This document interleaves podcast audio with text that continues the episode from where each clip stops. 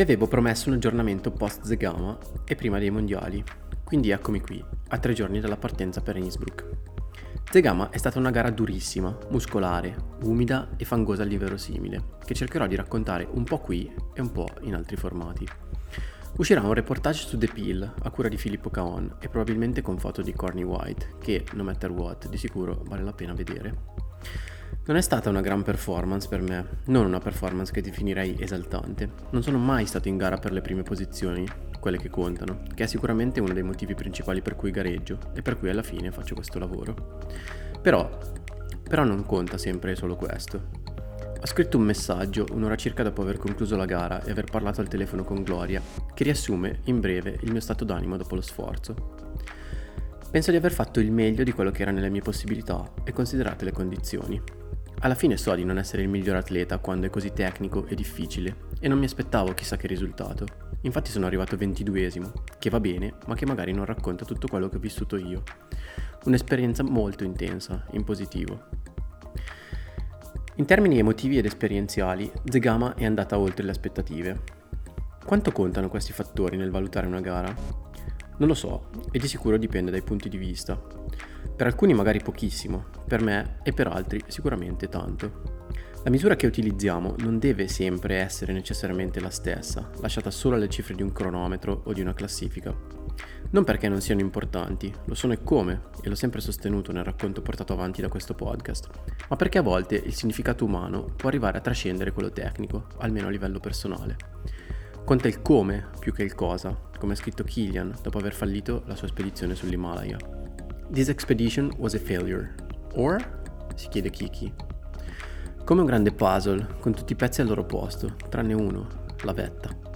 Una bellissima giornata in montagna dove tutto è andato oltre la perfezione, tranne che non ho raggiunto la cima. Penso che lasciare spazio a questi pensieri e queste emozioni a volte possa aiutarci a processarle meglio, a trovare una ragione per essere un po' più gentili con noi stessi, a crescere senza deprimerci, a utilizzare in chiave formativa un errore e soprattutto a continuare a correre.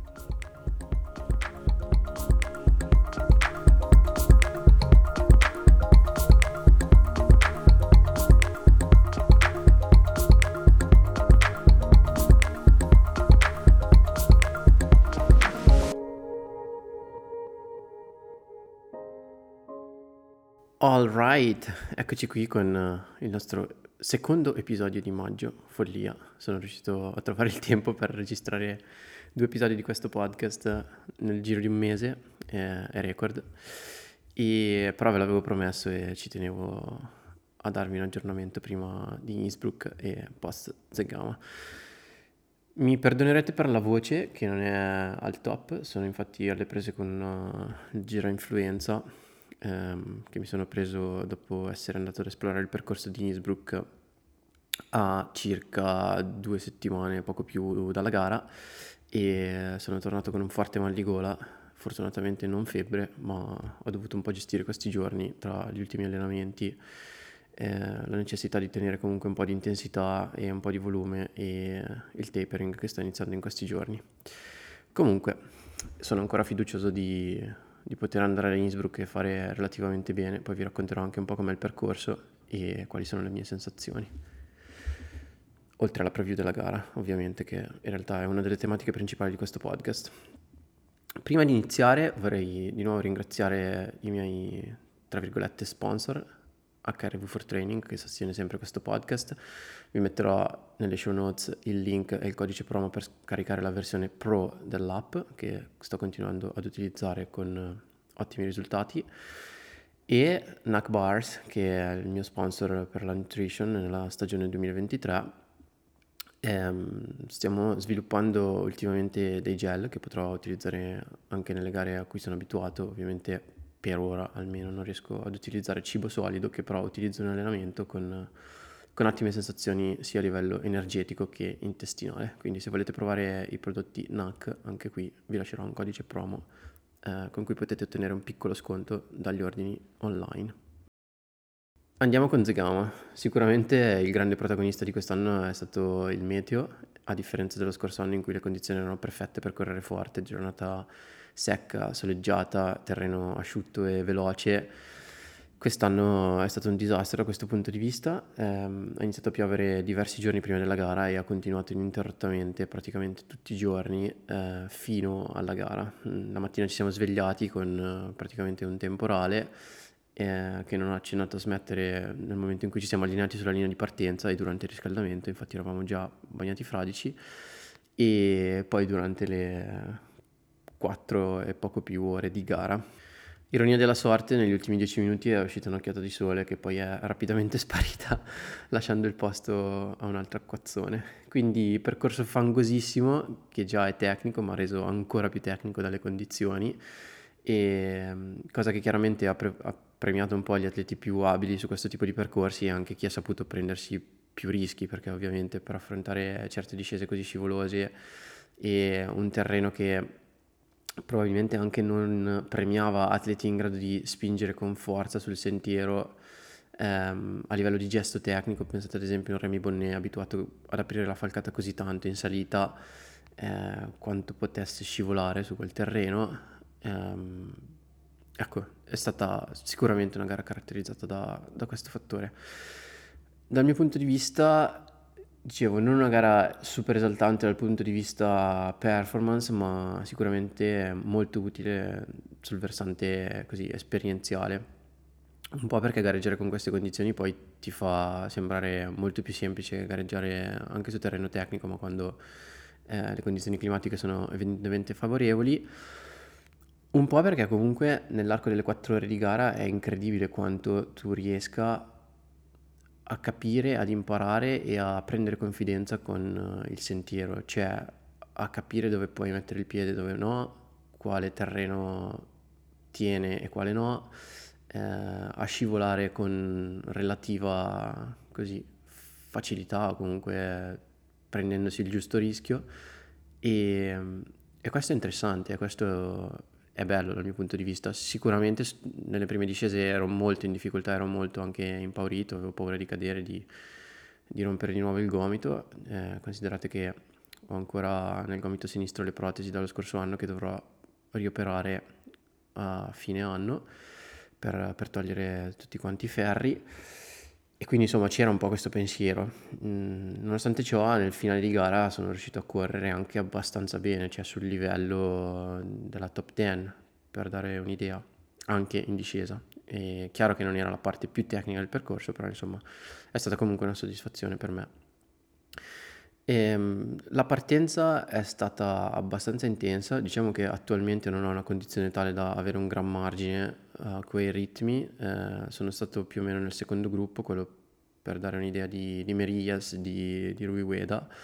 eh, che poi hanno fatto due gare diametralmente opposte, nel senso che Merillas ha continuato a scalare la classifica mentre Rui Weda è piano piano scivolato sempre più indietro, e insomma era attorno alla decima, quindicesima posizione sulla prima salita. Quando poi è iniziata la discesa sono iniziate per me le prime difficoltà, dopodiché ho corso un lungo tratto in un gruppetto con uh, Cristian Minoggio, Luca Del Piero e Daniel Pattis, che mi hanno anche dato un po' una mano nel tratto di up and down verso Aratz. Sulla cima verso Aratz c'è stato probabilmente il momento di maggior difficoltà del percorso, perché il vento era fortissimo, la temperatura percepita veramente glaciale, eh, ci siamo fermati, abbiamo messo la giacca e abbiamo continuato. La visibilità era talmente limitata che gli organizzatori avevano messo delle corde sul percorso per, per far capire agli atleti dove andare, visto che il sentiero praticamente non si vedeva. E così fino quasi alla grotta di San Adrian, che poi è praticamente sul percorso del Cammino di Santiago, eh, e da lì a un chilometro porta al punto f- più famoso, che è quello di Sancti Spiritu, dove si raduna la maggior parte del pubblico. Pubblico ovviamente non a livelli dello scorso anno, in cui c'era Kilian, in cui c'era bel tempo, ma incredibile vedere comunque migliaia di persone farsi ore e ore di cammino sotto l'acqua per venire a incitare gli atleti e prendere parte a questa festa che è Zegama. Il protagonista di Zegama è veramente il pubblico, e non può esserci Zegama senza, senza, senza di loro, insomma, senza la, la sua gente, e, e questo è bello, e questa è una cosa che, che va ricordata e che va tenuta in considerazione nel, nel ripensare a questa gara. Dopodiché la salita verso Aizkorri ehm, sempre dura, sempre ripida e molto scivolosa. Non siamo passati sul traverso tecnico originale degli Aizkorri, anche se il piccolo cambio di percorso è stato raccontato come fondamentale. In realtà a livello di distanza è stata una variazione praticamente nulla, siamo semplicemente stati una decina di metri sotto la cresta per non essere proprio esposti al vento e anche alla grandine, perché in quel momento, almeno quando sono passato io, grandinava, e insomma evitare anche un po' di problemi a livello di sicurezza degli atleti. Dopodiché la, la discesa più tecnica, che è quella degli, degli Aizkorri, è stata per me disastrosa. Tanto per darvi un'idea, ho preso tipo sei minuti da Merillas su una discesa che dura circa un quarto d'ora, cioè tipo diciassette minuti per me, quattordici tredici minuti per i migliori atleti e poi undici e trenta per Merillas. E quindi capite anche voi che dopo tre discese così io ho preso venti minuti e la gara è finita lì, perché come, come faccio a recuperarli? E, però vabbè, è incredibile vedere l'abilità tecnica di certi atleti che, cioè, rispetto a me fanno un altro sport su, su questo terreno, e ne sono consapevole e non posso che rimanere così affascinato da, dalla loro performance. Sull'ultima salita, eh, che è un dente praticamente da circa duecentocinquanta metri di dislivello dopo la piana di Urbia, mi sembra, eh, che poi porta al trentesimo chilometro verso l'ultima lunghissima discesa, sono in realtà riuscito a correre abbastanza bene, perché ho fatto registrare il miglior tempo di giornata pur eh, su un segmento abbastanza breve, undici minuti circa di salita, però insomma un segno comunque di efficienza energetica e muscolare non indifferente.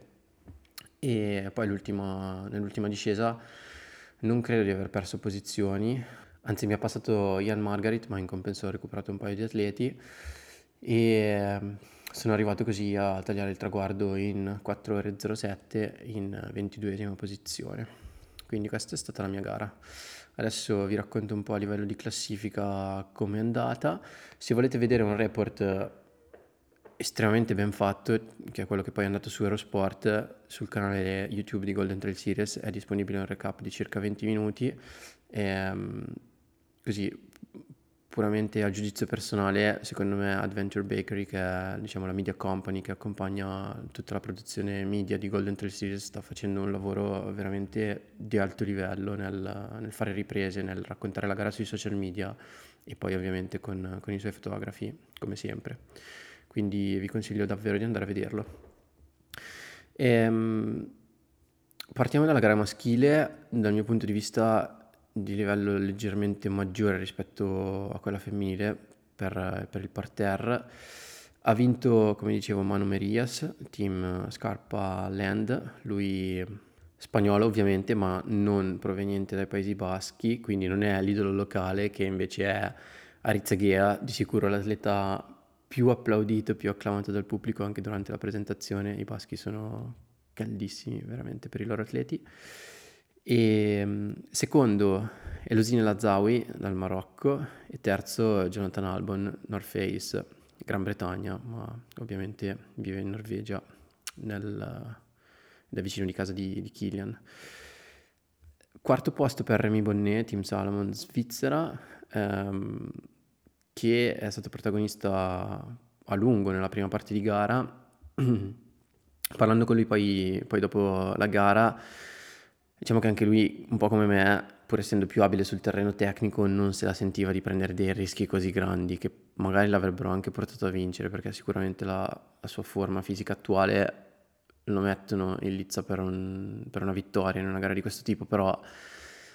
chiaramente il rischio di fracassarsi l'ascolo del collo su una qualche discesa era anche abbastanza grande, o comunque tale da compromettere poi la stagione, quindi deve essere che anche lui non se l'è sentita.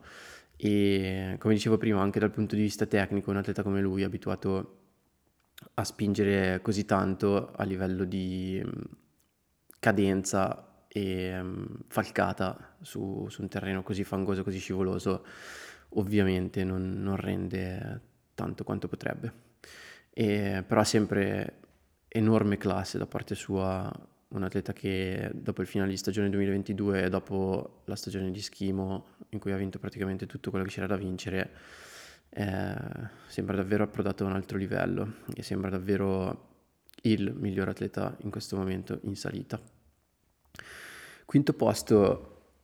e ottima gara per il keniano Robert Kemboi, lui che aveva già iniziato benissimo quest'anno con la vittoria a Transgran Canaria Marathon, l'anno scorso sesto a Sierzinale Mont Blanc Marathon e vincitore a Ultra Pirineo Marathon, eh, che evidentemente è molto abile anche su un terreno così tecnico. Al settimo ottavo posto Scusate, al sesto-settimo posto la coppia Bart Prezovieschi e Thibaut Baronian, sempre estremamente solida come risultati. Ottavo Thomas Roach, ehm, di cui so poco, è un atleta inglese che sta in Austria,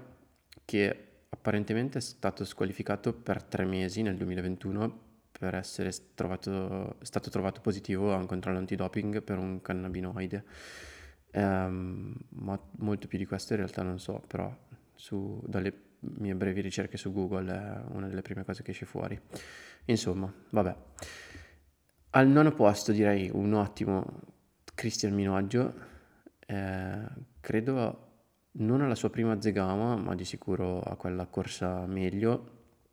e una top dieci in queste condizioni è veramente tanta tanta roba, e anche il risultato al di sotto delle quattro ore, lui chiude in tre cinquantotto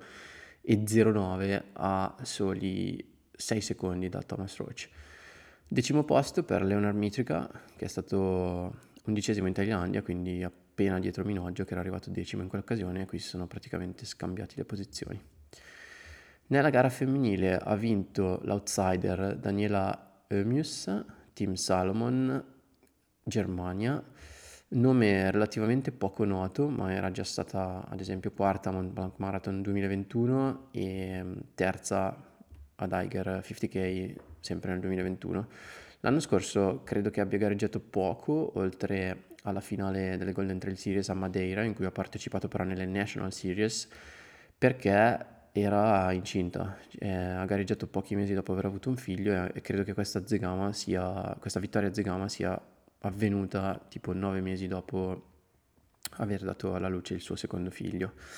e quindi wow, che roba, è stata, è stata veramente brava, ha chiuso in quattro trentuno e cinquantaquattro,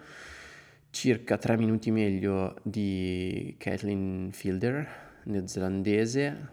Team Salomon, seconda a Tarawera cinquanta chilometri quest'anno dietro Ellie Mac, seconda a Mont Blanc duemilaventidue, qui un altro secondo posto, lei è un po' abbonata al secondo gradino del podio, e grande grande gara la sua, anche perché mi aveva confidato prima nella gara di essere onestamente molto preoccupata delle condizioni, che cioè, diceva insomma di non amare particolarmente la pioggia o il fango, e invece ha tirato fuori una gran performance. Terzo posto Thérèse Leboeuf, ottava a Mont Blanc Marathon e settima a Zegama duemilaventidue tra le Golden Trail Series, ehm, è un abitué delle gare di mountain running, ha partecipato anche a Thion-Dixence ed è stata, se non vado errato, terza a Nerivu-Moleson lo scorso anno dietro Gloria, e ehm, ottimo podio il suo. Quarta Silvia Norskar, Team Hoka-Oneone, ehm, Norvegia, dodicesima l'anno scorso in Thailandia e dodicesima anche a C C C. Dopo di lei Blandini Rondel, che sicuramente era la favorita di questa gara, ma che ha patito le condizioni dopo essere stata a lungo in testa nella prima parte, quella un po' più favorevole a lei, ovvero in salita e un po' meno tecnica, ma poi sicuramente non ha reso quanto avrebbe potuto, e anche da qui si capisce quanto comunque la classifica sia stata condizionata dalle condizioni climatiche, e um, chiaramente è una cosa che in uno sport come il trail capita e, e va tenuta in considerazione, quindi fa capire come per valutare questa gara non possiamo prescindere da, da raccontare anche ciò che erano i sentieri, spesso diventati ruscelli o comunque fiumi di fango dove veramente non si stava in piedi. Io stesso sono caduto, boh, penso venti volte, ho percorso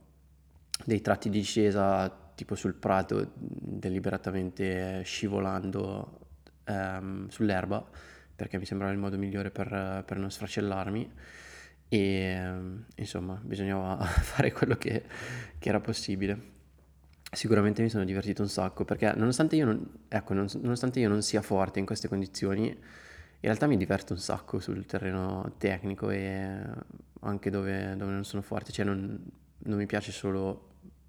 gareggiare sul terreno dove, dove sono forte, più che gareggiare magari allenarmi, eh, però lo ritengo molto utile e anche a lot of fun, quindi anche per questo è stato molto bello.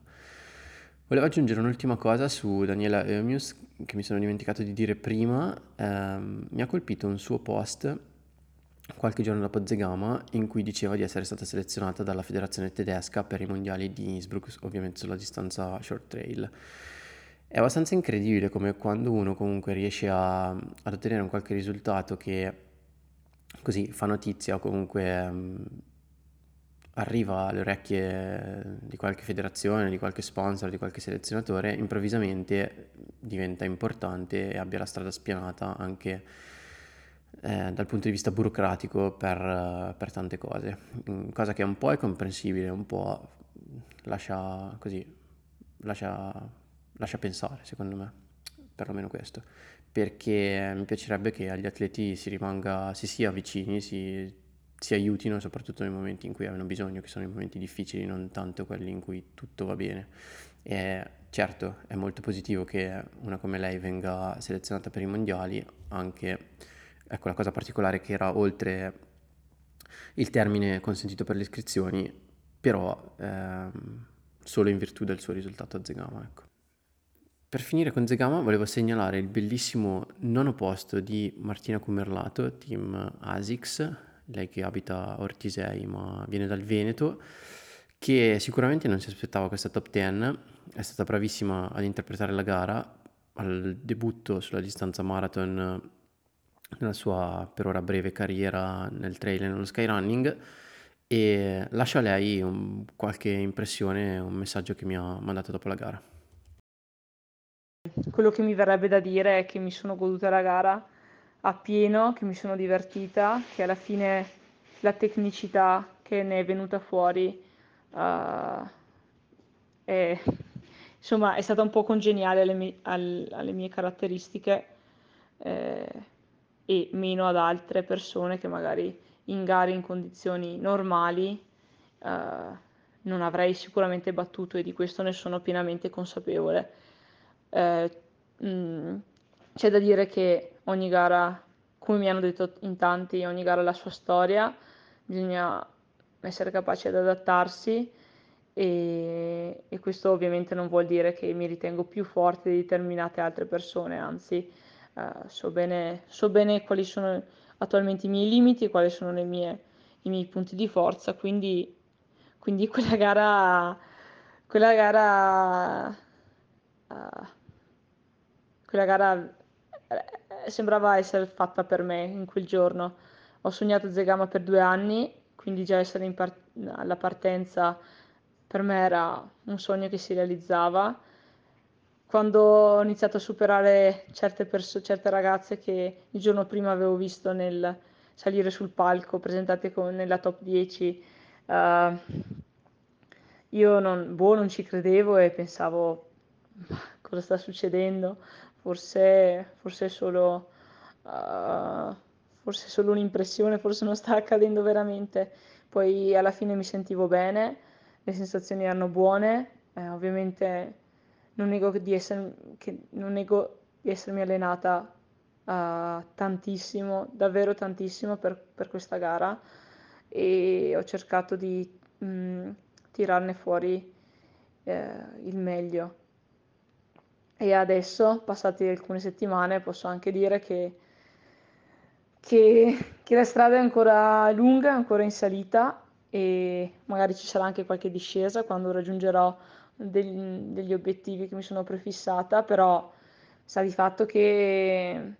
che di strada ce n'è ancora molta, molta, molta da fare, perché sì, non ho ancora iniziato a correre veramente e sono più che motivata a, a tornare a Zegama per riprovare in primis le stesse emozioni che mi ha regalato uh, un piccolo paese con le sue montagne e la gente. Per me è stato qualcosa di mh, indescrivibile e non paragonabile a nessun'altra gara che ho, a, che ho mai fatto durante questi cinque anni che corro, quindi tornerò lì per, per, per rivivere quelle emozioni e per provare ad ottenere un risultato migliore o comunque che, che mi soddisfi, che soddisfi me in primis. E adesso testa ai mondiali. E questa era Martina Comerlato, grandissima. Zegama che, oltre a me ovviamente, ha fatto tante vittime illustri, vi do un paio di esempi.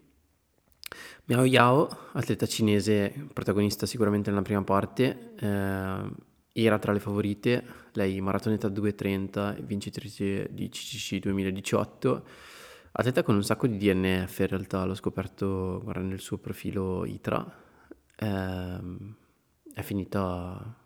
credo fuori dalla top venti. Stessa cosa per Elion Tversal, lei norvegese, già vincitrice di Zegama nel credo duemiladiciotto, abituata sicuramente a queste condizioni che però evidentemente non ha reso come ci si aspettava. Tra i maschi Rui Weda è finito quarantaduesimo e uno come Danny Osans addirittura cinquantunesimo, quindi questo fa ulteriormente capire come magari i livelli che ci si aspetterebbe in condizioni normali siano modificati da quelle che sono le condizioni ambientali. Bellissima esperienza, eh, anche per il fatto che c'erano tanti atleti italiani. Mi piace citare e mh, sottolineare la loro performance. Luca Del Piero, Team Scarpa, tredicesimo, Daniel Pattis, Team Brooks, quindicesimo, Mattia Bertoncini, Team Salomon, ventitreesimo, Mattia Gianola, Dinamo, ventiquattresimo, Camilla Spagnol, invece tra le ragazze, venticinquesima. Volevo tornare su un paio di gare della prima metà di maggio di cui non ero riuscito a parlare nello scorso episodio del podcast. La prima sono i campionati italiani di corsa in montagna a Limana, che tra le ragazze sono stati vinti da Vivian Bonzi davanti a Elisa Sortini, Francesca Gelfi, Alice Gaggi, Sara Bottarelli, Alessia Scaini, Martina Bilora e Cecilia Basso. Tra i ragazzi invece Cesare Maestri continua la sua streak formidabile ai campionati italiani, vincendo davanti a Xavier Chevrier, diciannove secondi su di lui, il nome nuovo Luciano Rota, poi Isacco Costa, compagno di squadra di Luciano della Re Castello Radici Group, Marco Filosi Valchiese, Alberto Vender Dinamo, Alex Baldaccini Orobie e Hannes Perkman Atletica Valli Bergamasche, l'F come ovviamente Xavi e Cesare. Volevo lasciare alle parole di Xavier Chevrier un breve commento su questa gara. E lui non lo sa ovviamente che userò questo audio WhatsApp per questo podcast, ma come tante altre volte lo scoprirà semplicemente ascoltandolo, un po' come ha scoperto il primo giro del percorso dei campionati italiani, semplicemente correndoli. È stata una gara d'altri tempi perché è un percorso veramente impegnativo, nel senso non tecnico ma impegnativo a livello di gestione. Lo sapevo, lo immaginavo, diciamo che ho scoperto il giro facendo, ho scoperto il, giro facendo il primo giro. È caldo, tanto caldo, venticinque ventisei gradi, tanti ragazzi agguerriti, come Filosi, come Isacco Costa, come il Balda, eh, come Luca Merdi, come Martin, Almo, con voglia di rivalsa, con con determinazione per prendersi ancora quel posto vacante. Io, Albi e Cesare a fare un po' da non direttori d'orchestra, però un po' sornioni a vedere cosa succedeva. Livello decisamente alto secondo me. Tu conta abbiamo, abbiamo corso a quattro e tredici di media, e quattro e tredici io, quattro e dodici eh, il cucciolo, che comunque con ottocento metri di dislivello spalmati su tre giri è, secondo me, a mio avviso, è correre forte e, e buon, quindi dai, abbiamo avuto, sono contento, delle buone indicazioni. Adesso questa notte svelerò le mie riserve su quante gare farò, però adesso ci penserò su stanotte. Volevo tornare qui perché dal mio punto di vista in questa gara, così come anche successo al vertical finish, non si è parlato a sufficienza di due performance incredibili da parte di due atleti nuovi, completamente nuovi nel mondo della corsa in montagna. Sto parlando di Luciano Rota e di Andrea Elia, che era finito secondo in occasione del vertical finish. Luciano Rota è un atleta che arriva dalla mountain bike, era diciamo a ridosso del professionismo, ma ehm, complice il fatto di dover gestire diciamo l'università con un impegno sportivo sempre più consistente e demanding, ha scelto di dare priorità all'università, ai suoi studi. Lui studia a Bergamo, non ricordo più cosa eh, onestamente, e io credo che fosse la sua, boh, forse la seconda o terza gara di corsa in montagna della sua vita, e fare terzo in un campionato italiano di questo livello, guadagnandosi tra l'altro la qualificazione per i mondiali di Innsbruck, specialità up and down, in questo modo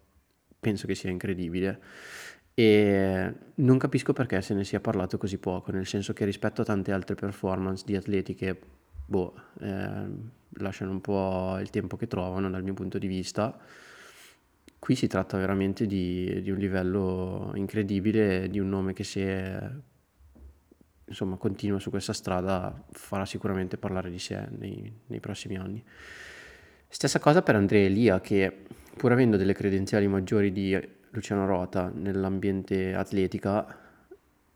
la sua performance è passata relativamente sottotono per come la vedo io. E ok che la corsa in montagna non fa un gran lavoro per raccontarsi, per così anche arrivare al grande pubblico, perché rimane comunque una specialità di, una specialità di nicchia in uno sport già di nicchia. Però eh, non lo so, mi ha, mi ha colpito particolarmente questa cosa, eh, molto di più per dire di quando, non so, c'è un atleta femminile che si piazza sul podio assoluto di una gara per mancanza di livello tra, tra gli atleti maschi, nel senso, con tutto il rispetto, però quando succede così significa più che altro che tra i ragazzi non c'è una densità ad alto livello così grande. E poi ovviamente esiste anche, e capita spesso il caso in cui l'atleta donna corre davvero forte, quindi la sua è una performance davvero di valore, ma a livello media diciamo è una cosa che fa molto notizia, talvolta un po' a sproposito secondo me. Ecco, più che altro perché manca sempre l'attenzione all'aspetto tecnico e ci si concentra di più su dei dettagli che non dico che debbano essere sempre per forza marginali, però insomma mi piace riportare la centralità sull'aspetto tecnico delle gare. La seconda gara che volevo citare è la settantadue chilometri di Transvulcania, perché gli atleti italiani hanno fatto particolarmente bene e perché mi è piaciuto molto rivedere il ritorno di un atleta come Dakota Jones, che ha rivinto a undici anni di distanza da una gara che l'aveva reso famoso perché era arrivato davanti a due signori di nome Kilian e François Daen in quell'occasione, e lui è riuscito a ripetersi con un tempo simile a quello del duemiladodici, ha vinto in sette ore zero due davanti a Damien Humbert sette dieci e sedici e Andreas Reiterer, Italia ovviamente, sette diciassette e ventisei. Nella top dieci tra gli italiani sono finiti anche Davide Sceraz al sesto posto davanti a Jeff Mogavero e Tim Tollefson e Tobias Geiser altoatesino al nono posto. Tra le ragazze invece ha vinto eh, con grande sorpresa sia da parte sua che anche da parte di, di tanti appassionati probabilmente e delle preview di gara, Martina Valmassoi, che rientrava ovviamente dall'infortunio patito sul finire dello scorso anno, quando poi non aveva potuto prendere parte ai mondiali thailandesi di trail. ehm, Ha passato gran parte dell'inverno a fare riabilitazione, comunque a risolvere i suoi problemi fisici legati all'infortunio, ed è riuscita a tornare con una performance davvero davvero solida. Ha vinto in nove ore zero nove davanti a Edita Lewandowska, Polonia, e Megan McKenzie, Sudafrica. Quarta Francesca Pretto e settima Alessandra Boifava, quindi tre italiane nella top dieci sia maschile che femminile. Uh, come anche ha sottolineato Buckold nel suo The Long Run di maggio, è una gran bella cosa per il nostro ambiente, quindi bravi a chi c'era. Ultimo pensiero che mi è venuto da fare riascoltando a distanza di qualche giorno l'episodio di inizio maggio è che appunto siamo a maggio e a livello maschile abbiamo quattro atleti nella maratona che sono stati in grado di correre al di sotto delle due ore e dieci. Io in realtà non so esattamente da quanti anni non abbiamo quattro atleti in grado di correre sotto questo limite simbolico e di assoluto livello in Italia. Non so, se, non so neanche se li abbiamo mai avuti, però credo che sia una cosa di cui si è parlato anche qui abbastanza poco e penso che la maratona italiana stia vivendo un ottimo momento grazie a dei giovani come Ile Sawani, Yeman Crippa, eh, Ioannis Chiappinelli e Job Faniel, che si sono messi in gioco in questa specialità sicuramente difficile e dura, soprattutto per un giovane, e con coraggio abbiano così deciso di spostarsi dalla pista alla strada, pur mantenendo comunque una discreta versatilità tra i due terreni. E boh, al di là delle critiche che si sono fatte al fondo e mezzofondo azzurro degli ultimi anni, io credo che sia un'ottima cosa e un segnale di, di forte sviluppo che spero motivi anche altri atleti a seguire un po' il loro esempio, o comunque a tornare su livelli che in Italia in maratona non si vedevano forse dai primi anni duemila con, con Baldini, con Goffi e insomma tutti i grandi atleti che hanno fatto la squadra della maratona italiana in quegli anni. È quasi il momento di preparare le valigie per Innsbruck. La squadra italiana partirà in due spedizioni, una prevista per l'primo giugno, quindi giovedì, e una prevista invece per la settimana successiva, il cinque giugno. Le gare iniziano il sette, in realtà precedute dalla opening ceremony martedì sei giugno, e le gare sono appunto da mercoledì a sabato, iniziando con la gara vertical il mercoledì, la gara short trail giovedì otto, la gara long trail venerdì nove e le gare junior e mountain classic il sabato dieci. Eh, sarà un mondiale particolarmente bello, secondo me particolarmente seguito, su cui c'è grande attenzione mediatica e che promette molto bene anche a livello di pubblico, sia come attività collaterali che come facilità di fruizione, mh, grazie insomma ai live streaming, ai maxi schermi, a tutta una serie di servizi messi a disposizione dall'organizzazione per seguire al meglio la gara. Ad esempio, se andate sul sito potete vedere che l'organizzazione ha organizzato dei cheering bus che seguiranno praticamente la gara in diversi punti, mh, soprattutto per quanto riguarda le gare trail ovviamente, e visto che le corse sono point to point, eh, questi bus renderanno appunto più facile seguire lo svolgimento della gara e immagino che poi seguiranno insomma la testa della gara e poi si spostino via via per seguire gli atleti man mano che ehm, si muovono lungo il percorso. Un'altra cosa bella secondo me è uno sconto previsto per, ehm, per chi appunto viene a vedere le gare in Innsbruck, da utilizzare sulla rete ferroviaria austriaca anche per incoraggiare appunto un trasporto sostenibile, per non utilizzare la macchina. Ci sono poi due gare open a cui tutti possono prendere parte, ci sono anche un paio di concerti organizzati durante il weekend di Innsbruck, quindi insomma tante belle iniziative che,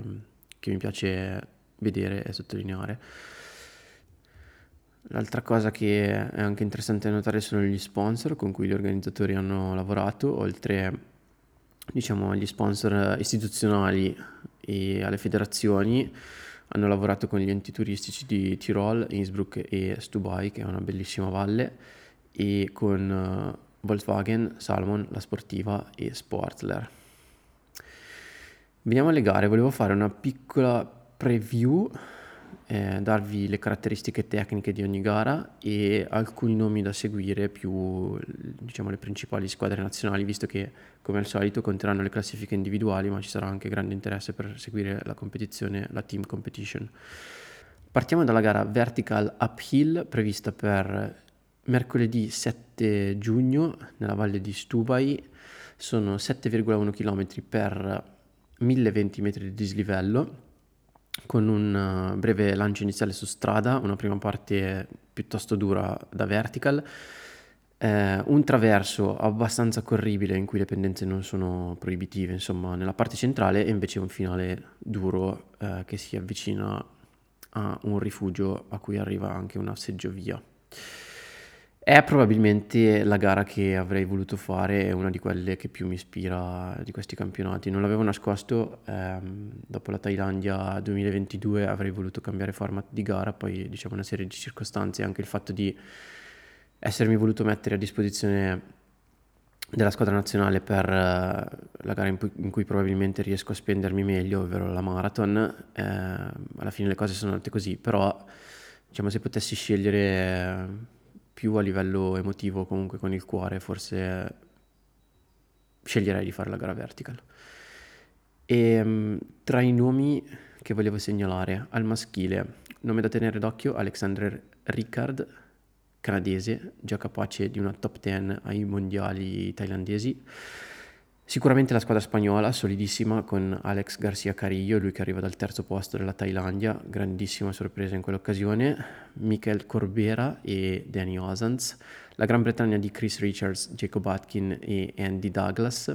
la Germania con Philemon Abram, che tra l'altro ha appena firmato per On e in questa stagione ha corso anche la maratona in due ore dieci, l'Italia che ovviamente presenta Cesare Maestri, Tiziano Moia, Andrea Elia e lo specialista Andrea Rostan, che ha vinto la gara di selezione al Vertical Phoenix, il Kenya al completo con quattro atleti, tra cui Patrick Kipngeno, campione del mondo uphill, e Philemon Kiriago, l'Uganda con tre atleti che sono Eliud Cherop, Levi Kiprotich e Dismas Yeko, eh, di questi non so nulla, ma squadra ugandese che sarà sicuramente eh, il top contender per la team competition,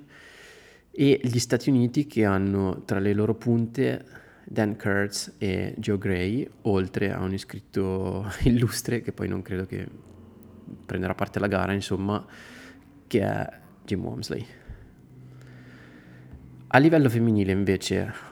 eh, occhi puntati soprattutto per la nazione organizzatrice Austria su ovviamente The Queen Andrea Mair, lei già six time world champion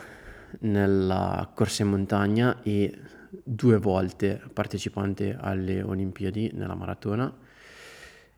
Se la vedrà con una guerrita squadra britannica con Scout Atkin, Kate Avery e Pippa Williams, la Germania di, delle due maratonete Laura Hottentott e Dominika Mayer, lei capace di un due ore trenta sulla maratona e di una mezza da sessantanove minuti, l'Italia con Vivian Bonzi, Elisa Sortini, Francesca Gelfi e Valentina Belotti, il Kenya, l'Uganda con Risper Chebet, Enet Shelagat e Joy Cheptoyek, gli Stati Uniti con Ellie Mac, campionessa mondiale uphill, e soprattutto Grayson Murphy, apparsa in ottima forma nelle prime gare di questa stagione. Dalla Romania Monica Madalina Florea, sarà un nome da tenere d'occhio, e tra le altre scelgo Susanna Sapunchi, Finlandia, Christelle Deval, Francia, Joyce Geru, Kenya e Malen Ousa, Spagna. Passo alla gara Up and Down Mountain Classic, quindi quella che chiuderà di fatto il programma di questi World Mountain and Trail Running Championship.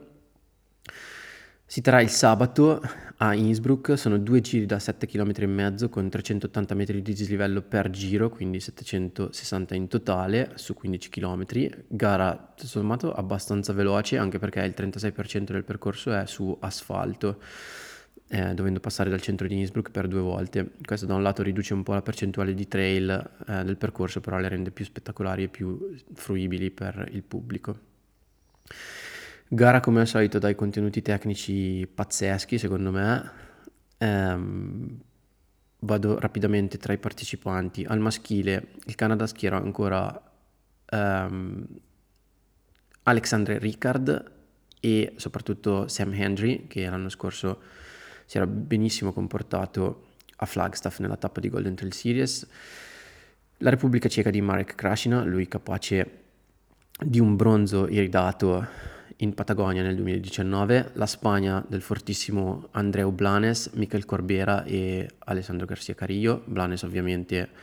il campione di Sierzinal duemilaventidue e soprattutto il primo classificato tra gli europei nel mondiale thailandese. La Francia di Alexandre Finn, Manu Messa e Theodor Klein. La Gran Bretagna di Jacob Atkin, Andy Douglas e Chris Richards, ancora Philemon Abram per la Germania. Il Kenya con quattro elementi cap- capitanati da Patrick Kipngeno, la Polonia, la Polonia con due forti elementi come Marcin Kubica e Piotr Lobodynsky, la Slovenia di Timotej Bekan, la Svizzera di Dominic Rolli, Jonas Soldini e Roberto De Lorenzi, apparso in gran forma in questo inizio di stagione. L'Uganda con un team completo con Chemutai, Cherop, Kibet e Yeko, gli Stati Uniti di Dan Kurtz e ovviamente l'Italia con Xavier Chevrier, Cesare Maestri, Luciano Rota e Alberto Vender. Nella gara femminile invece la Spagna con Ondizi Turbe e Malin Oza, la Francia con Elise Poncet e Christelle Deval, ma attenzione anche alle giovani Clement e Jean Rousseau, la Gran Bretagna con Scout Atkin, Holly Page e Pippa Williams, che secondo me ha più chance con, come team rispetto all'Uphill, il Kenya con Joyce Mutoni, dalla Romania Madalina Florea, l'Uganda con tre atlete che vabbè non conosco ma saranno sicuramente delle grosse pretendenti al podio, gli Stati Uniti con Ellie Mac, Grayson Murphy e Casey Hanman, e poi mi piace anche citare due grandissime atlete, una l'ho già nominata prima, Monica Madalina Florea dalla Romania e soprattutto dalla Svezia, attenzione a Tove Alexanderson, lei orientista e fortissima anche nello sci alpinismo, ehm, atleta che a me piace tantissimo, adatta soprattutto a percorsi tecnici e allo skyrunning, ma che secondo me qui non è assolutamente da sottovalutare. Dopodiché potrebbe uscire sicuramente qualcosa di interessante dal Sud America o forse anche dall'Asia in questa occasione, e um, è una cosa bella perché i mondiali sono forse l'evento più inclusivo che esiste eh, a livello di trail e corse in montagna, nel senso che mh, la partecipazione è veramente estesa a tutte le federazioni del mondo che, nonostante non riescano tutte quante ad inviare dei partecipanti o comunque non siano tutte quante interessate a questa specialità, eh, rendono comunque un evento come il mondiale davvero globale. E è capitato nel passato che dal mondiale appunto uscissero delle sorprese o comunque degli atleti che nella preview magari non erano minimamente sconsiderati, ma semplicemente perché non conosciuti eh, dai media occidentali, ma che poi facevano bellissima figura, quindi probabilmente, anzi è possibile che, che esca qualcosa anche da qui. Passo al trail lungo, la gara del venerdì nove giugno, sono circa ottantacinque o novanta chilometri, ancora non si è capito perché c'è Andreas Reiterer che nella nostra chat sostiene che siano novanta e invece l'organizzazione sostiene che siano ottantacinque, in realtà non si è capito anche perché con dei cambi di percorso che magari si renderanno necessari a causa delle condizioni neve eh, la versione finale del tracciato è ancora da, da vedere. Però insomma siamo in quel range, sono circa seimila metri di dislivello con partenza nella valle dello Stubai e arrivo ad Innsbruck, ehm, quindi c'è un dislivello negativo leggermente maggiore rispetto a quello positivo. L'impressione rispetto al mountain running che ci siano nazionali un po' meno solide ma comunque delle individualità molto importanti, adesso cercherò di passarle un po' tutte in rassegna. Parto dalla squadra italiana che secondo me quest'anno è molto molto solida, con Luca Arrigoni, Philipp Hauserhofer, lui che abita proprio nello Stubai quindi conosce benissimo il percorso e, ed è uno degli ambassador di questo mondiale tra l'altro, Manuel Bonardi da Carlazzo, provincia di Como, Riccardo Borgialli, Davide Sceraz e la nostra punta Andreas Reiterer. Dalla Spagna da seguire Aritz Egea, Francia sempre fortissima con Baptiste Chassagne Thibaut Garivier e Nico Martin, quest'ultimo ovviamente l'argento iridato in Thailandia, la Germania di Hannes Namberger e Florian Reichert. C'è un iscritto keniano incredibile, Ezekiel Kirui, sono curiosissimo di vederlo.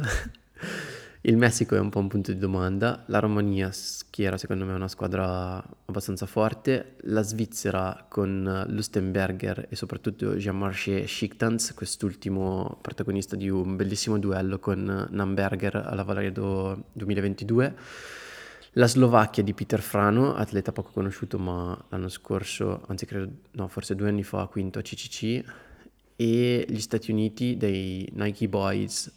Preston Cates e Drew Holman, e poi Eric Lipuma, Caleb Olson, Zach Miller e soprattutto Jim Wamsley. Quindi forse lui il grande favorito, sicuramente avrà tutti gli occhi puntati, probabilmente non è un percorso che lo favorisce particolarmente, ma credo che anche con il fatto che si è abituato ormai ai percorsi alpini o comunque a vivere nella regione del Beaufort possa, nonostante tutto, interpretarlo al meglio.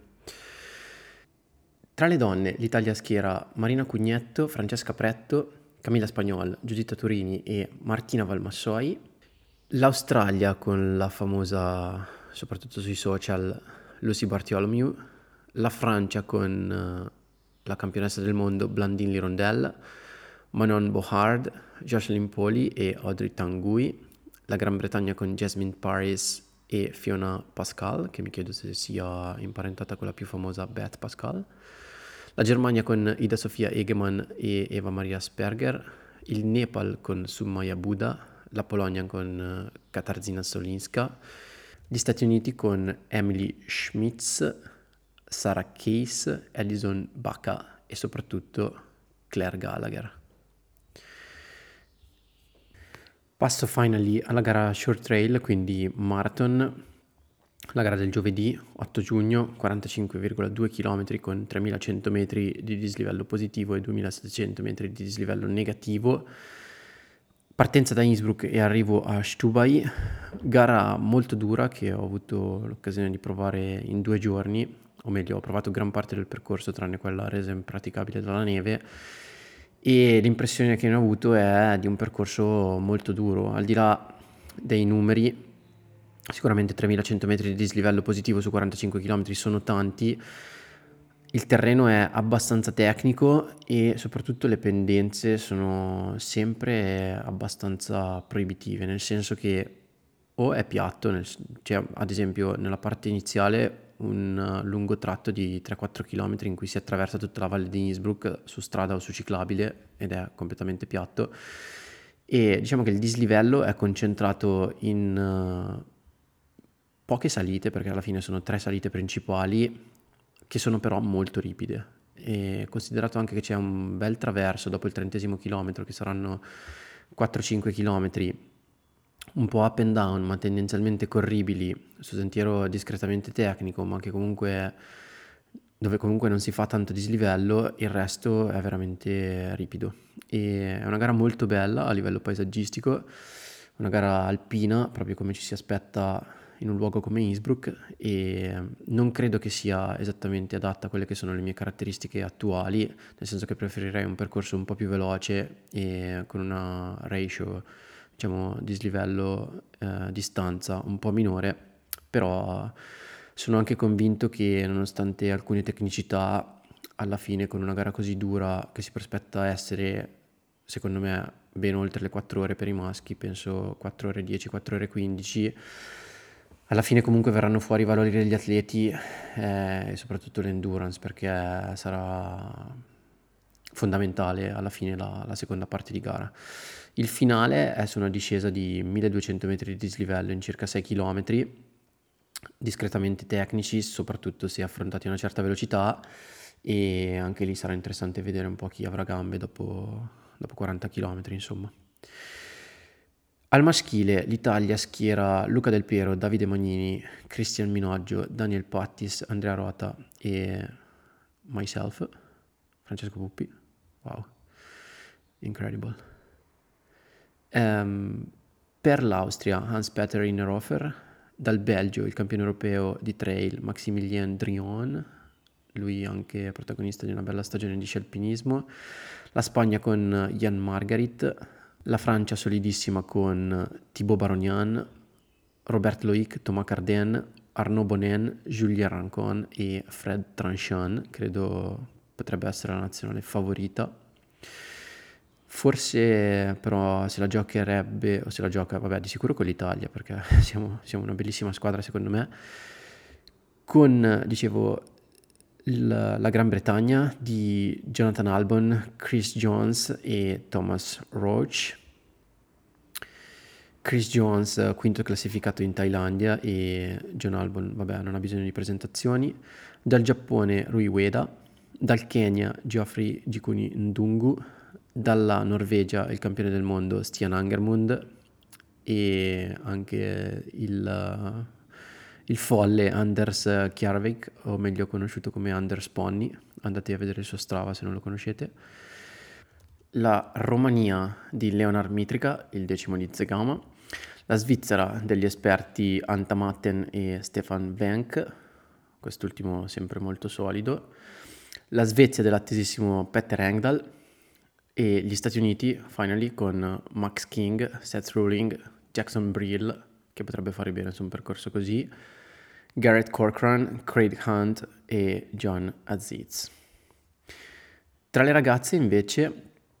iniziamo con la Repubblica Ceca, con Barbora Makurova, la seconda del mondiale thailandese. Spagna, come sempre, molto forte, con Julia Font, Nuria Gil e Oiana Cortázar tra le punte. La Finlandia di Anna-Stina Erikla, la Francia un po' meno solida secondo me di quanto si potrebbe immaginare, con uh, Lucille Germain e Clementine Gioffrey, le altre non le conosco onestamente, Germania con Daniela Oemius, la vincitrice di Zegama ovviamente, e Sarah Kirschner, lei che um,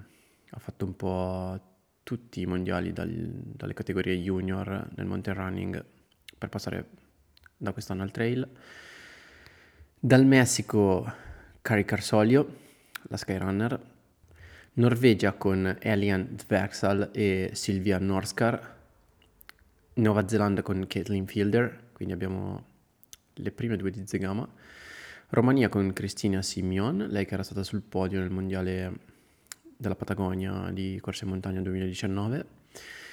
Sudafrica con due nomi interessanti che sono Megan McKenzie e Tony McCann, che corre per Adidas Terrex, Svizzera con l'attesissima e fortissima Judith Vider, quest'anno passata a Oka, Svezia che secondo me è una delle nazionali più forti, con Johanna Armstrong, Emilia Brangefald, lei terza del mondiale thailandese che quest'anno ha firmato con Adidas Terrex, e soprattutto l'altesissima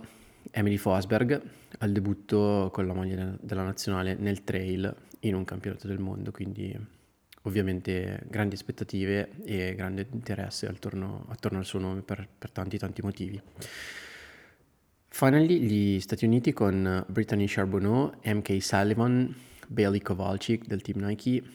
Jennifer Lichter, Kimber Mattox e Claire Rhodes.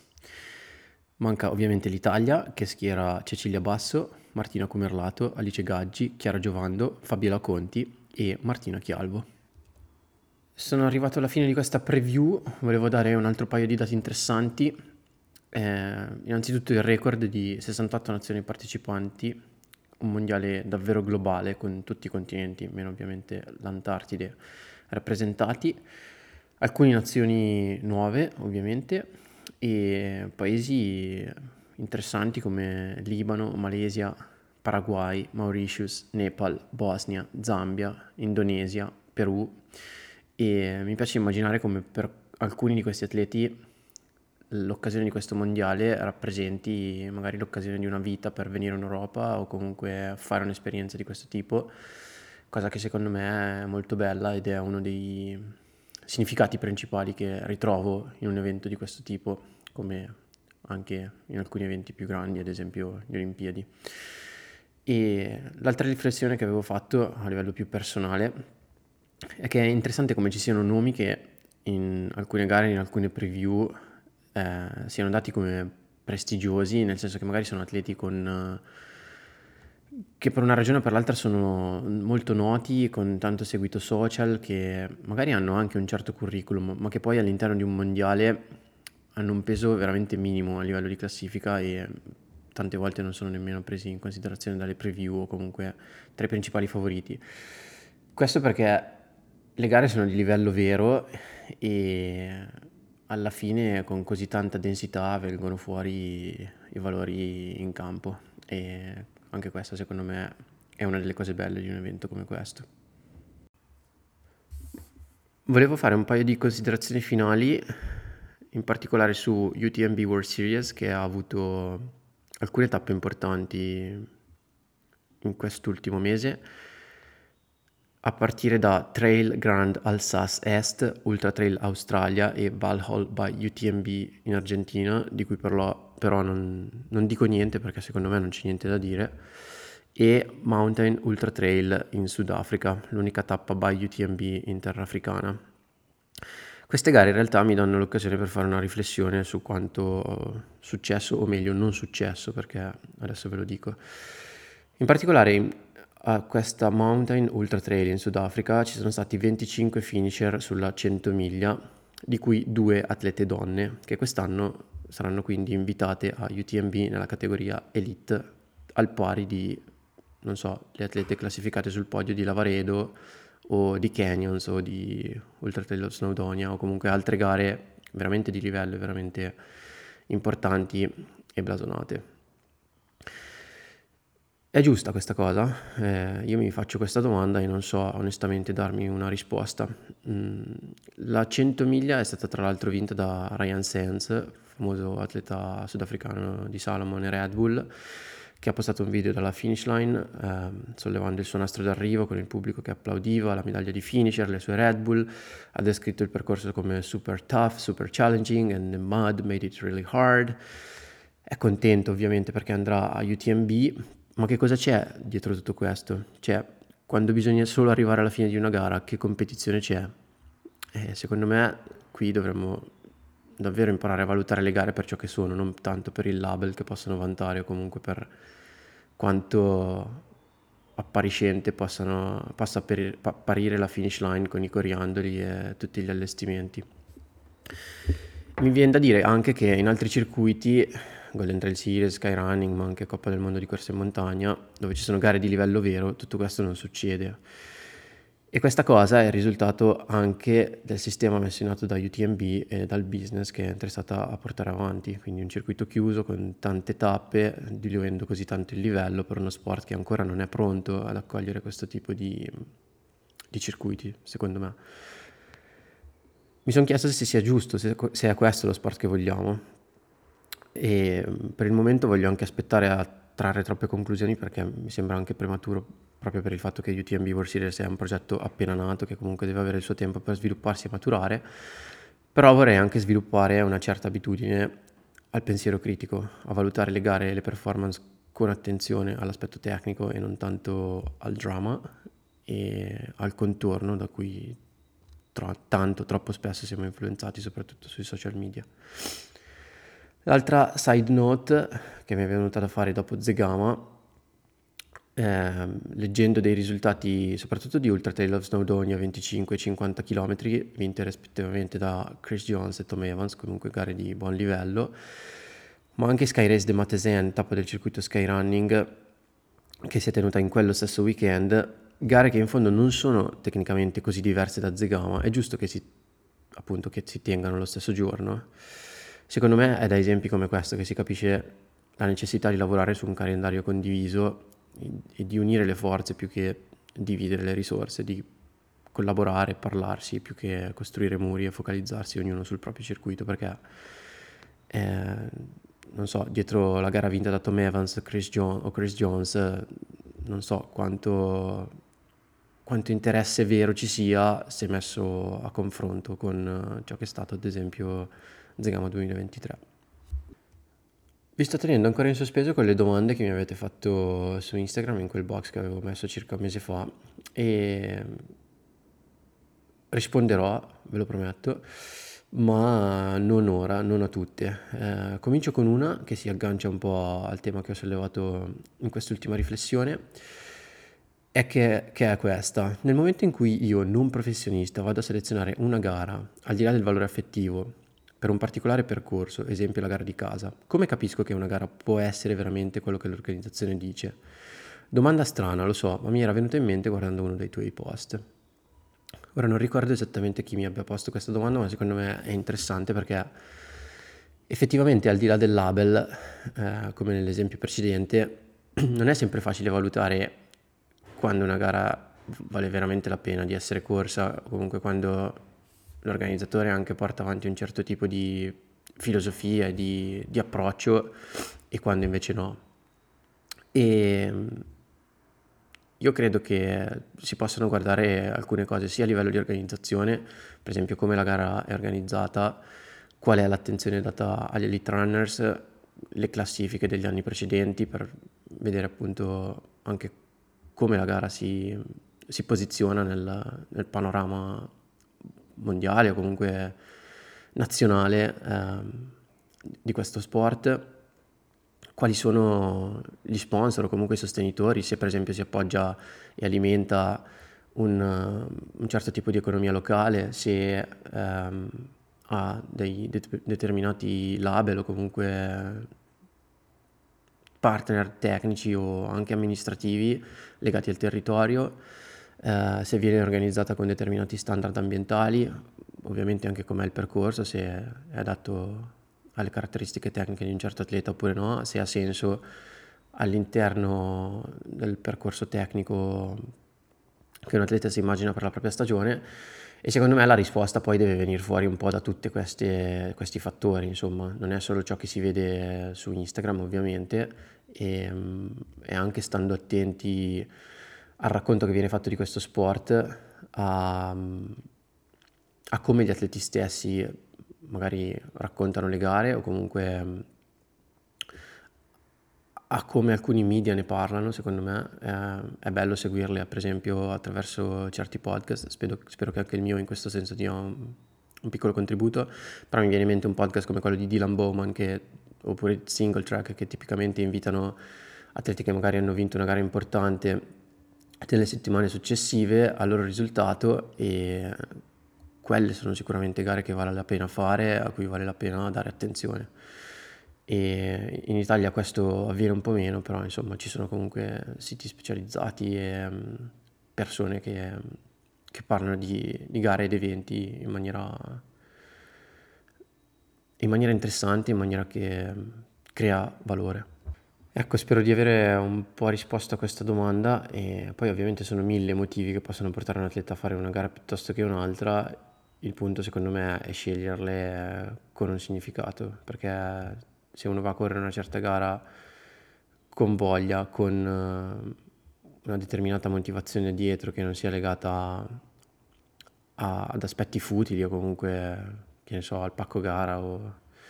o ad altre cose che, che lasciano un po' il tempo che trovano, ecco, secondo me a quel punto vale sicuramente la pena muoversi per, per andare a fare un certo evento. E l'ultima cosa che forse mi sono dimenticato di aggiungere è anche un'attenzione alla tradizione, cioè ci sono certi eventi che hanno fatto la storia di questo sport, la storia della corsa in montagna, comunque del trail, che sicuramente vale la pena di andare a fare per l'atmosfera che si respira e cosa hanno rappresentato per lo sport in sé, gare come Serginal, come Zegama, come, non lo so, per andare anche su gare più lunghe, U T M B, Templier, Western States, tutte queste gare super iconiche, super blasonate, sicuramente vale la pena farle una volta nella vita. È chiaro che non tutte si possono scegliere secondo questo approccio, però insomma possono diventare magari gli obiettivi principali di una stagione, e poi eh, ci si può creare una serie di gare di contorno attorno a queste.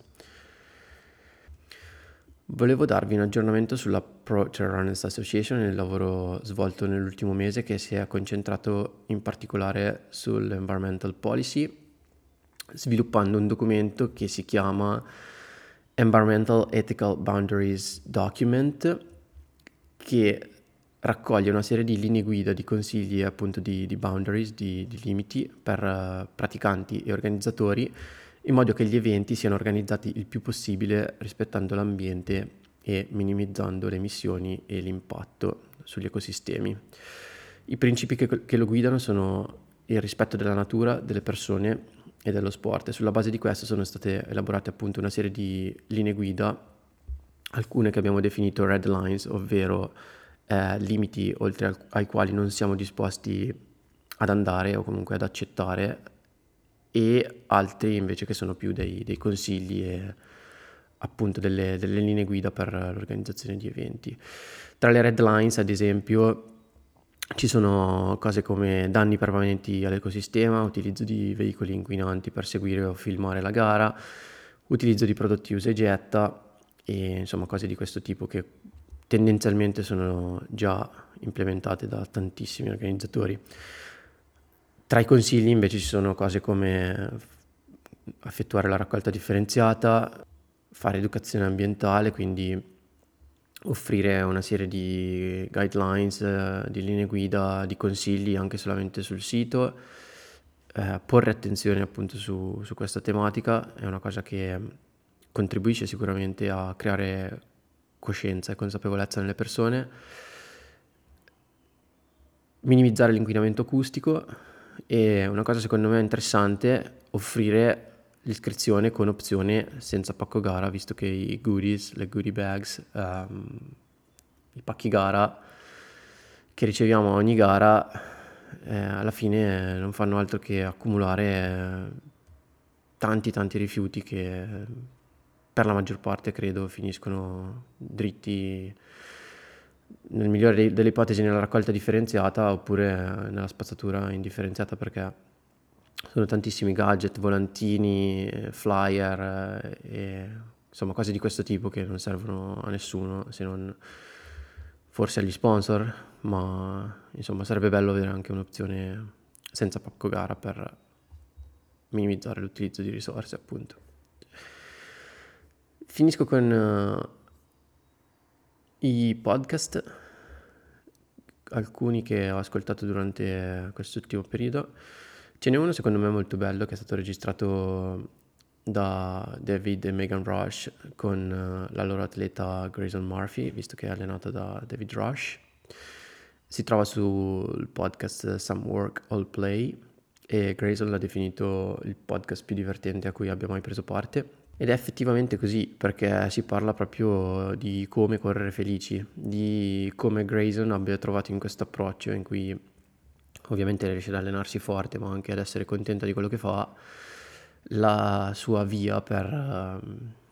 per essere così performante, insomma per, per essere l'atleta che è. Questa secondo me è una cosa su cui tanti atleti fanno fatica, nel senso che tante volte la, cult- la cultura degli sport di endurance è ancora permeata da un senso di abnegazione e frustrazione quasi necessario. Cioè, lei dice "it's not supposed to be fun" um, quando si allenava con il suo gruppo di allenamento precedente, che poi era Northern Arizona Elite, prima che firmasse con Saucony. E... Um, Tra l'altro c'era anche stato un periodo in cui si era allenata con Molly Seidel, poi non so come fosse andata a finire quella, quella storia, credo che ancora corrano insieme spesso, visto che comunque entrambe abitano a Flagstaff, ma non hanno più di sicuro lo stesso allenatore. E, però insomma quella era la cultura, quello era il senso che permeava anche una squadra apparentemente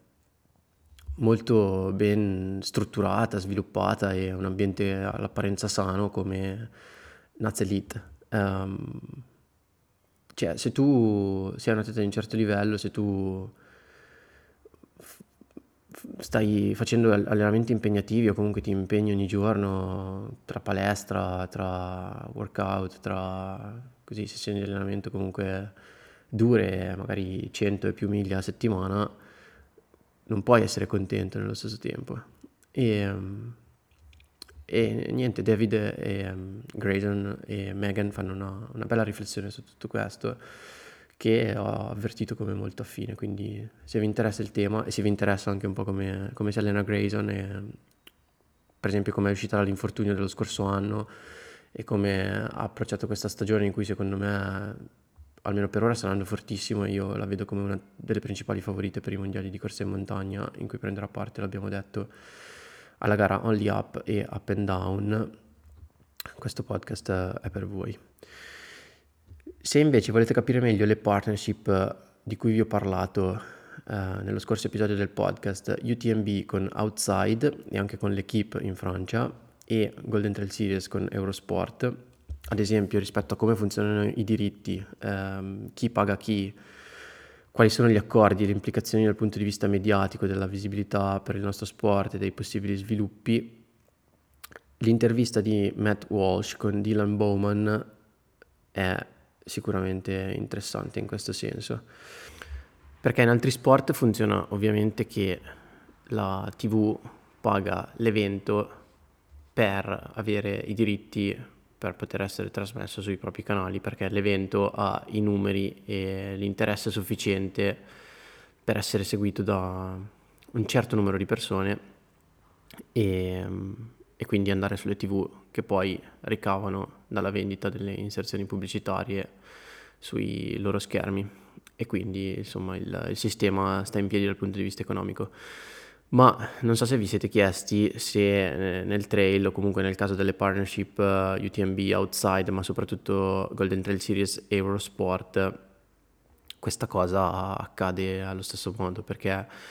è anche evidente come allo stato attuale nel trail non ci siano i numeri di eventi come, non so, Giro d'Italia, Tour de France, ma anche di sport un po' minori come la mountain bike o il ciclocross, che comunque sono su emittenti televisive importanti. E, insomma, quali sono le differenze e quali sono di fatto i termini dell'accordo, che poi non si sanno esattamente, ma eh, in questo podcast appunto si capiscono una serie di dinamiche e si hanno una serie di risposte sul perché le cose funzionano come stanno funzionando appunto nel, nel trail. Ed è interessante anche perché è tutta una situazione work in progress, siamo di fatto in un anno sperimentale da questo punto di vista per gli accordi che sono stati presi, e io penso che gli effetti a lungo termine delle scelte o comunque delle partnership sviluppate in questi mesi si vedranno poi tra due o tre anni, e, e da questo podcast lo si capisce. Si capisce anche la differenza tra come lavora un circuito tipo U T M B e uno come Golden Trail Series, che pure hanno numeri diversi, non tanto in termini di gare partecipanti, ma in termini di distribuzione e di come hanno lavorato con i loro media partner, in questo caso Eurosport per Golden Trail Series e um, Outside T V e anche l'Equipe nel caso di U T M B. E, um, ad esempio il fatto che U T M B proponga la sua solita diretta sul canale YouTube, che è la stessa che poi andrà anche su Outside T V, fa porre la domanda: ma qual è il valore aggiunto che un utente iscritto a Outside T V dovrebbe avere per appunto guardare la, la diretta di U T M B o comunque di una delle sue gare su quel canale lì? Se vi interessano risposte o comunque riflessioni di questo tipo, vi consiglio questa intervista di Free Trail. Cioè, non, non mi è piaciuta in sé, però è interessante. Non mi è piaciuta perché non mi piace come parla Matt Walsh, però dice una serie di cose appunto che stimolano una riflessione e dà una serie di informazioni sicuramente rilevanti. Tra l'altro Matt Walsh è autore di una newsletter che si chiama Trail Mix, che ha riportato una ricerca, il risultato di un sondaggio fatto credo in Gran Bretagna e Nord America, sull'identikit del, del trail runner medio, insomma capire un po' qual è l'estrazione sociale di chi fa il trail, ehm, quanti anni ha, da quale sport proviene, cosa che mi sono spesso domandato e che ritengo interessante e rilevante capire. E alla fine ne esce un quadro che è abbastanza curioso, perché chi fa trail è all'incirca la stessa categoria di persone che gioca a golf, quindi lui la descrive come white middle age man well educated, con buona disponibilità economica e insomma gente di questo tipo tra magari quaranta e sessanta anni, con uh, tendenzialmente una laurea o comunque una buona educazione, uh, bianco, uomo, e insomma non un quadro particolarmente così incoraggiante dal punto di vista dell'inclusività o comunque della, della varietà culturale. E al di là di questo poi Bowman e Walsh si, ch- si chiedono se forse con, con questo quadro che ne esce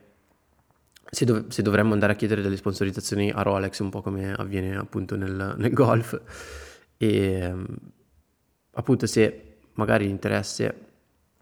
di aziende eh, interessate a sponsorizzare eventi seguiti e praticati da gente con una certa disponibilità economica ed estrazione sociale sia magari anche il trail. E non lo so, mi è sembrata un po' una provocazione, però anche qui uno spunto interessante di riflessione che a volte ci restituisce un quadro del nostro sport un po' diverso da come ce lo raccontiamo e, e magari ce lo immaginiamo anche. E penso che sia comunque utile partire dai dati. Questa ricerca mi sembra abbastanza limitata comunque come, come campione, quindi anche qui da prendere un po' con le pinze, però sicuramente costituisce un riferimento che sarebbe interessante approfondire. L'ultima considerazione, che non mi ricordo più da chi arriva, forse nello stesso podcast, credo proprio di sì, perché si parlava appunto delle partnership uh, U T M B e outside, o comunque nelle partnership tra i circuiti e i media generalisti come, come Eurosport ad esempio, e quali sono le cose che poi interessa vedere alla gente, anche quella in senso lato interessata al mondo outdoor. E il quadro che ne esce anche qui è abbastanza, è sicuramente interessante ma un po' scoraggiante dal mio punto di vista, perché almeno per ora la gente è interessata alla fruizione di questi contenuti in senso soprattutto utilitaristico, ma non come intrattenimento o come genuino interesse verso questo sport e gli atleti che lo praticano, nel senso che la gente è più interessata a capire, che ne so, come si allena Kilian Jornet, che cosa mangia Jim Walmsley, o i, i top dieci consigli per la maratona, Uh, quali sono i migliori workout che puoi fare per rinforzare i quadricipiti, uh, tutta questa serie di, vabbè, non voglio definirle cavolate insomma, però avete capito, ehm, più che a ciò che succede nelle gare, all'azione, alla competizione, ma anche alla storia, agli aneddoti, a cosa succede tra gli elite, a come si sviluppa una gara, che lo capisco è sicuramente meno interessante rispetto a seguire il Giro d'Italia.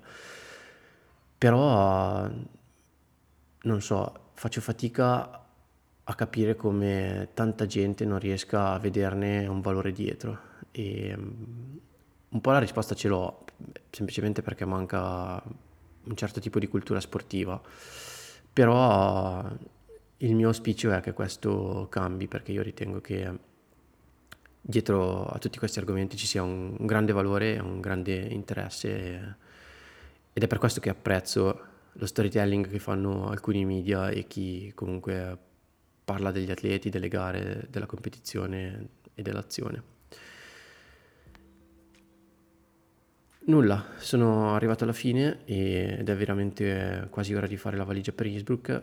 Io non lo so come mi sento questa volta, non, non me la sento di sbilanciarmi né in un senso né in un altro. Sono così, in una prospettiva che ho definito un po' osservativa, nel senso che cerco di capire, di osservare giorno per giorno cosa succede, cosa succede al mio corpo, come mi sento, qual è il mio stato d'animo, più che cercare di farmi pressione per sentirmi o essere in un certo modo. E poi credo che durante le quattro ore più di gara possano succedere tante cose che da parte mia mi porto dietro comunque un'esperienza di un certo tipo in questo tipo di competizioni, che non è da trascurare. E nulla, spero di, di andare lì con tanta tanta voglia di correre, che alla fine è la cosa più importante, e quello che verrà poi sarà sicuramente positivo. Vi saluto e ci sentiamo dopo i mondiali. Ciao.